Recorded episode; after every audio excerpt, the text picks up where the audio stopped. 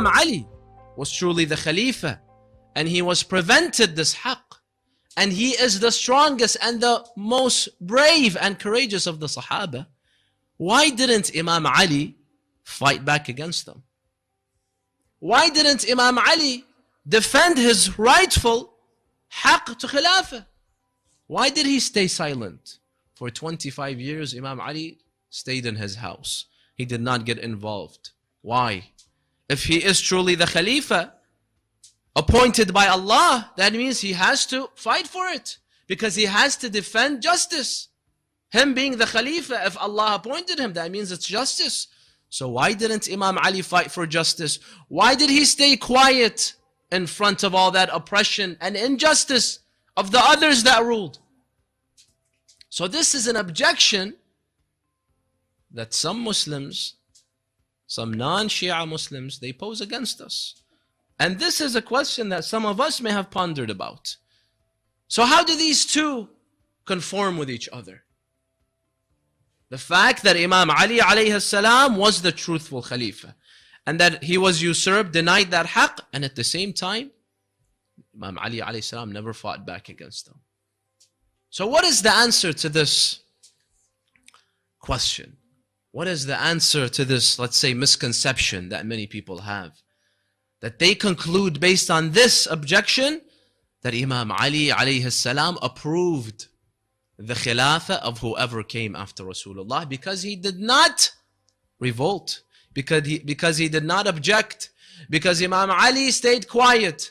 And that means he approved them. And if he approved them, that means he was not the rightful Khalifa. Or else how could he approve them?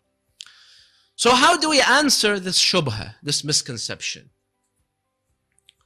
Now there are many answers that our ulama have given about this. But tonight, I want to speak about one particular answer. There are many answers to this.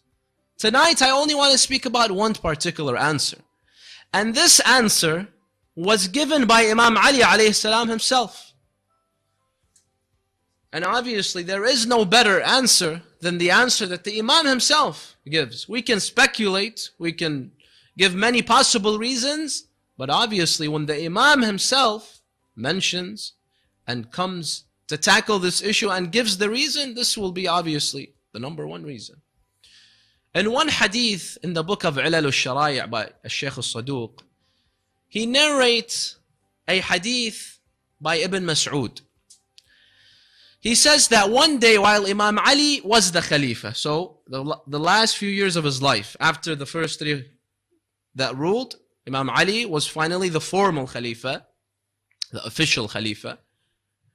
He says, one day the people gathered in Masjid al-Kufa and they raised the same objection that I raised.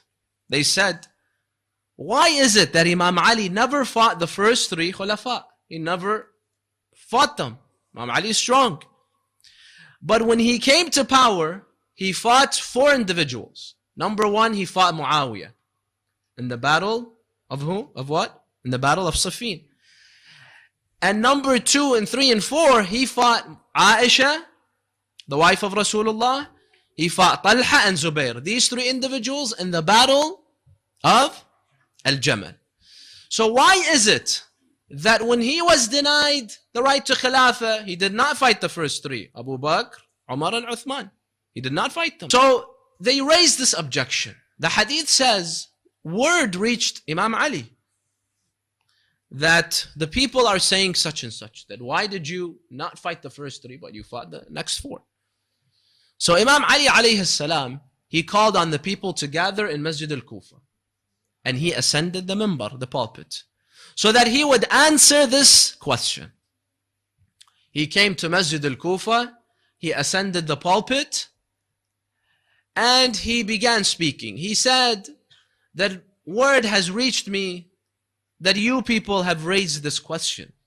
Why did I not fight the first three and then I fought the next four? So why is there a difference between how I dealt with the first three and then the next four? And then the Imam, he gave a very beautiful answer. And through the answer of the Imam, which is a very delicate point, we understand when a prophet or Imam fights against his enemies and when he stays quiet. The Imam clearly shows through his answer that there is no general rule that says you always have to fight your enemy. No. As a prophet or an imam, which you're a leader, there is no general rule that says I always have to fight my enemies. No.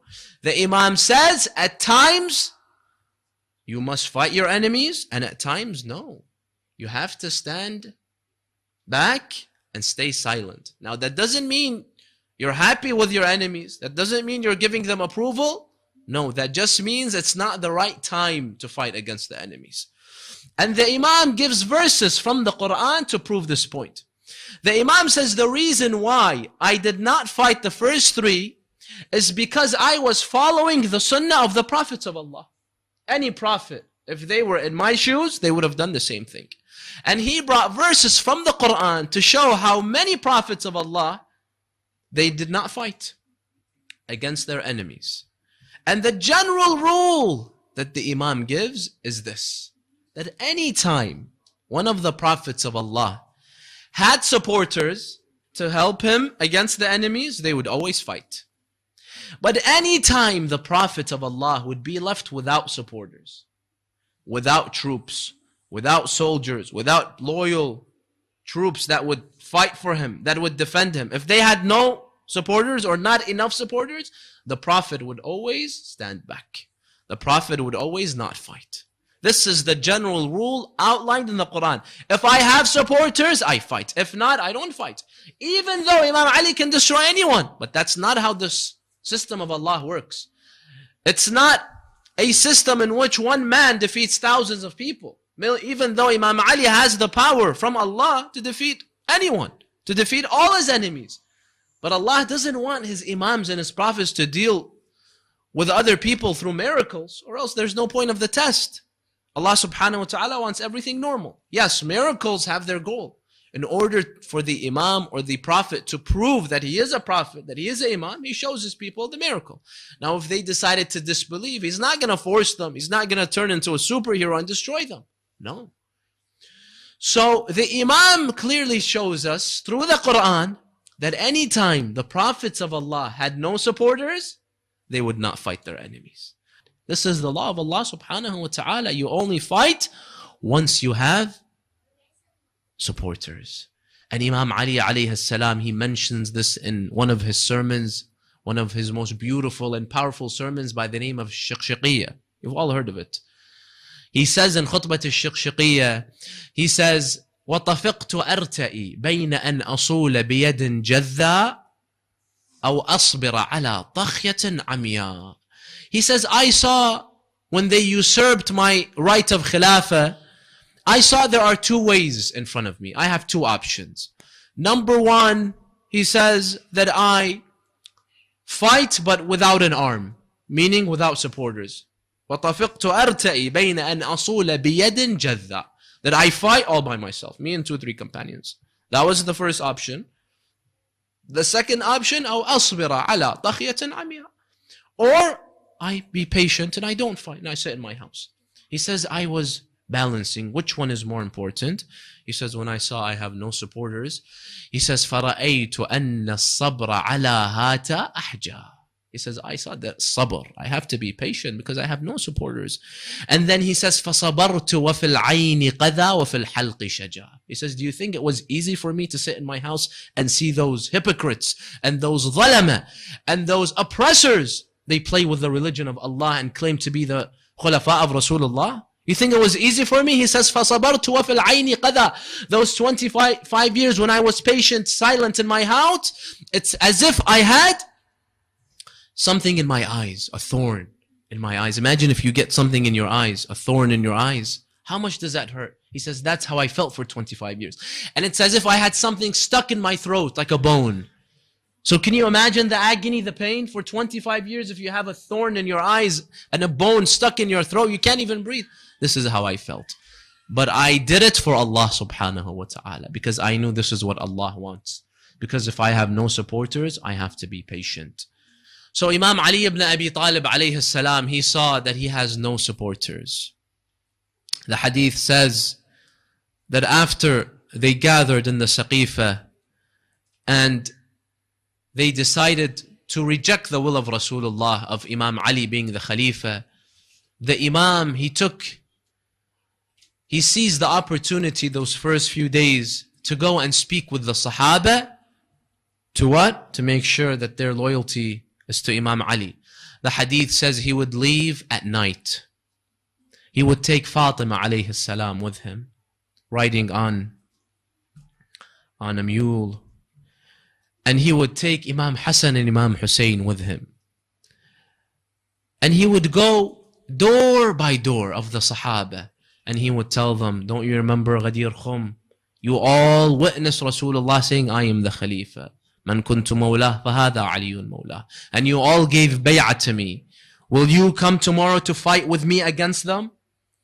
He would go door to door. He would bring Fatima so that they would at least be embarrassed from the daughter of Rasulullah. He would bring Imam Hassan, Imam Hussein, so that they would see that this man is sincere. He's brought his family with him. So he would go door after door. The hadith says out of the thousands of Sahaba, how many accepted? Do you know how many? Only 44. Only 44 of the Sahaba accepted to come and fight with Imam Ali. The Imam told these 44, and 44 was enough for Imam Ali. He didn't want thousands. If he had 44, he would have fought. But what happened? The Imam says, okay, you're 44, you 44 individuals, tomorrow at this time, meet me at this specific place. And the hadith says that come while you have shaved your head or you're wearing something on your head. The Imam comes the next day at that place. He waits. How many people show up of the 44? Four. 40 of them, they abandon the Imam.